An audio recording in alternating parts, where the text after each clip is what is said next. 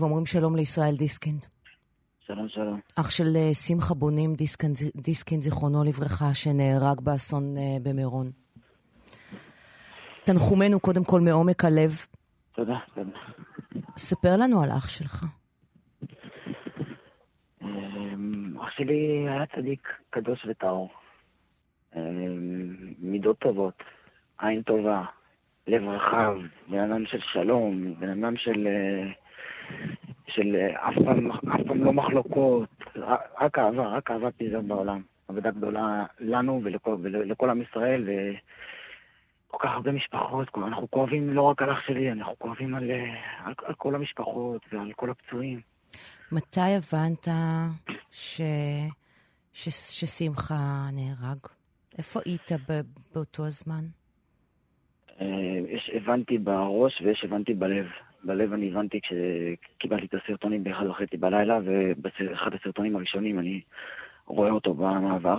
ממש רואה אותו במעבר, כן, מזהה כן, אותו. רואה אותו במעבר. Mm-hmm. ופשוט זרקתי את הטלפון על הרצפה והתחלתי לבכות. ואז הסתכלתי עוד פעם על הסרטון, והתחלתי להאמין שזה לא הוא, כאילו קיוויתי, קיוויתי שאם חס ושלום קרה פה אסון, אני מקווה שזה לא עד כדי כך קרוב אליי, שזה אחי. להגיד פרקי תהילים. הרמתי אליו טלפון, כמובן שהוא לא ענה. ועוד פעם ועוד פעם. תוך כדי אני התחלתי לקבל טלפונים מאימא שלי, מהאחיות שלי, שאני אברר ושארים טלפונים. הרם טלפון לכל המי ומי. במשך שעות של אי ודאות, שלחתי חברים נהגים, אה, נהגים של אגד שנוסעים בדיוק למירון, שיעלו בהר וישאלו, וכל בן אדם שהם, שהם רואים שישאל, שלחתי להם תמונות שלו. בשמונה בבוקר, אה, כשהפצתי התמונה שלו שיחפשו, אז מישהו כתב לי בחזרה שאין צורך לחפש כי ברוך אתה עיני אמת. ממש סירבתי לקבל את זה. זה לא, לא הודעה רשמית וזה לא דרך. אה, ואז בערך בתשע הרמתי טלפון, תשע עשר הרמתי טלפון לחבר שהוא מזקה והוא נהג שמסיע גופות. זה המפלט האחרון, כאילו בשביל לברוח מהאי ודאות.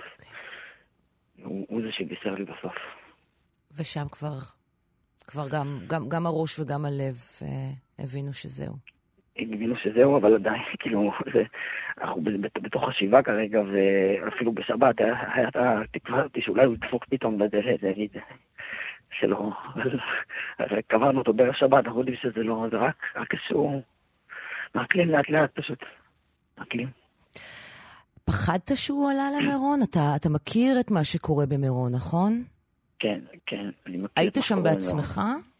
הייתי שם בעצמי הרבה פעמים, וכשאני הגעתי, הגעתי לחיפה, הגעתי כבר ביום חמישי להורים שלי, אני גר בירושלים, הגעתי לחיפה ביום חמישי, והוא גם הגיע מבית שמש ביום חמישי להורים.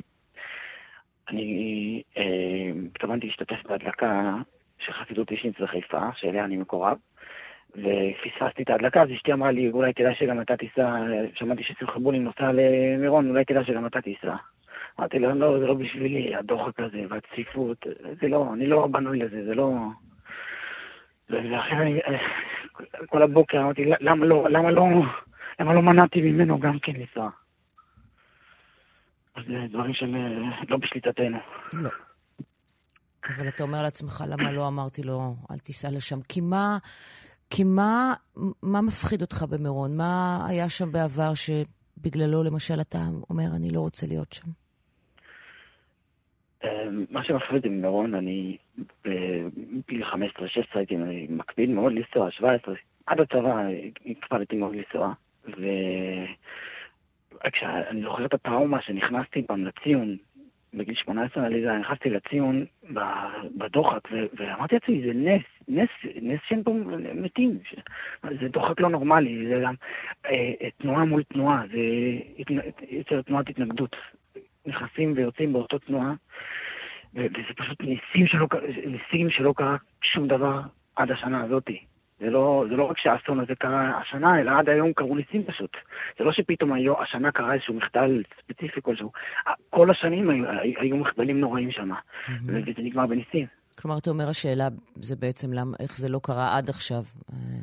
אה, לכל מי שמכיר את זה. ומי... מי... כן, כן, וגם יש פה שאלה של איך אף אחד, הרי, הרי השוטרים נמצאים שם. אתמול ישבתי עם, עם רב המשטרה, הרב ברכיהו, דיבר איתי על זה שהוא היה שם והכל. שאלתי אותו על זה שזה לא דבר חדש. הוא אמר ש... ש... זה לא החלטה שלו כמובן, כל ההחלטות האלה זה החלטות פיקודיות יותר, פחות החלטות של הרבנות המשטרה. אבל יש פה שאלות מאוד גדולות שכל מי שנוגע בדבר שאל את עצמו. הוא אמר כל שנה שסיימו במירון, כך הוא אמר, כל שנה שסיימנו במירון, אמרנו תודה לאל שלא קרה שום אסון. אבל אתה מודע לזה ששבועיים לפני האירוע הייתה ישיבה גדולה של כל בכירי המשטרה יחד עם הנהלת המקומות הקדושים? ושם אמ, עלתה הדרישה של משרד הבריאות לקיים את האירוע תחת הגבלות, כלומר עם פחות אנשים, בגלל הקורונה, כן, אבל... והייתה התנגדות נחרצת של הנהלת המקומות הקדושים, ואמרו שהציבור לא יוכל לעמוד בגזרה הזאת בעצם. ולפי מה שעולה מה, מהישיבה הזאת, אז בעצם המשטרה לא יכולה להתווכח עם הציבור, אוקיי? או עם הנהגתו.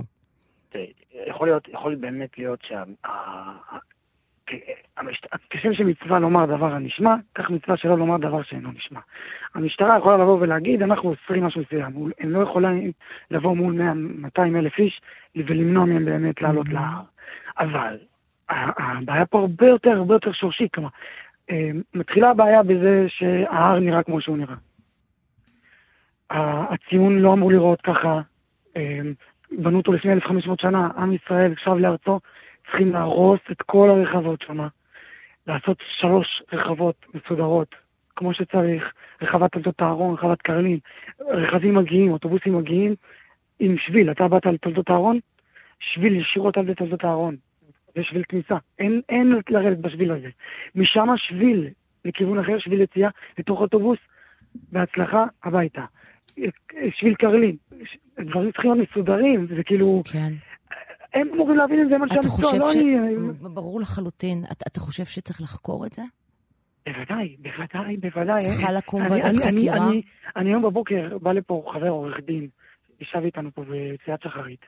שאלתי אותו, מה קורה, מה, מה, מה התפתח, כמה חברי כנסת כבר התפטרו, אני לא בעניינים כל כך, כמה חברי כנסת כבר התפטרו, כמה, כמה מפקדי משטרה כבר אה, לקחו אחריות.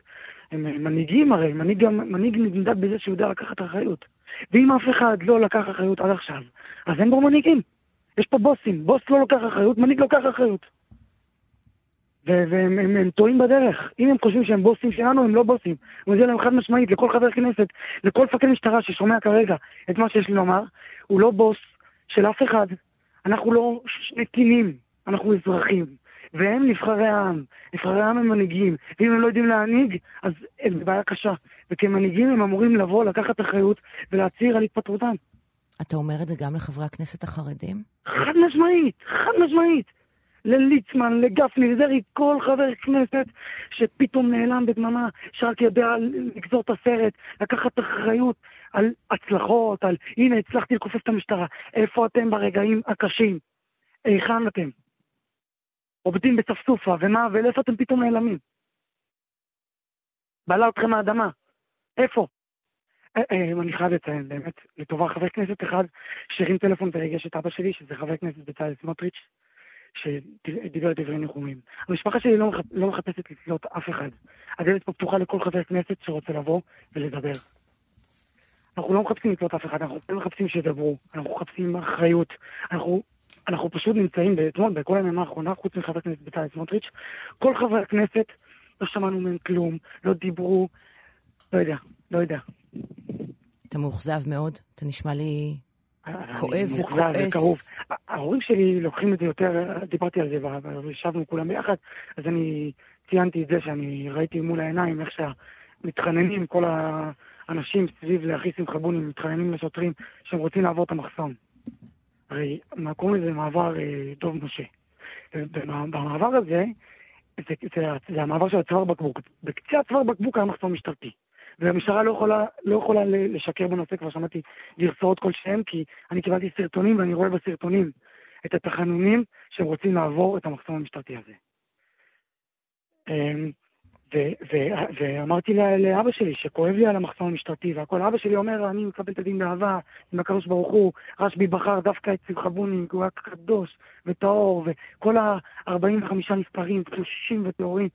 אמרתי לו, גם אני מקבל את זה, אבל כשקורית תאונת דרכים, אני לא מגיע ואומר, הקדוש ברוך הוא בחר שאותו בן אדם ימות בתאונת דרכים, כן. וזה אומר שאני לא אעשה כריות אוויר.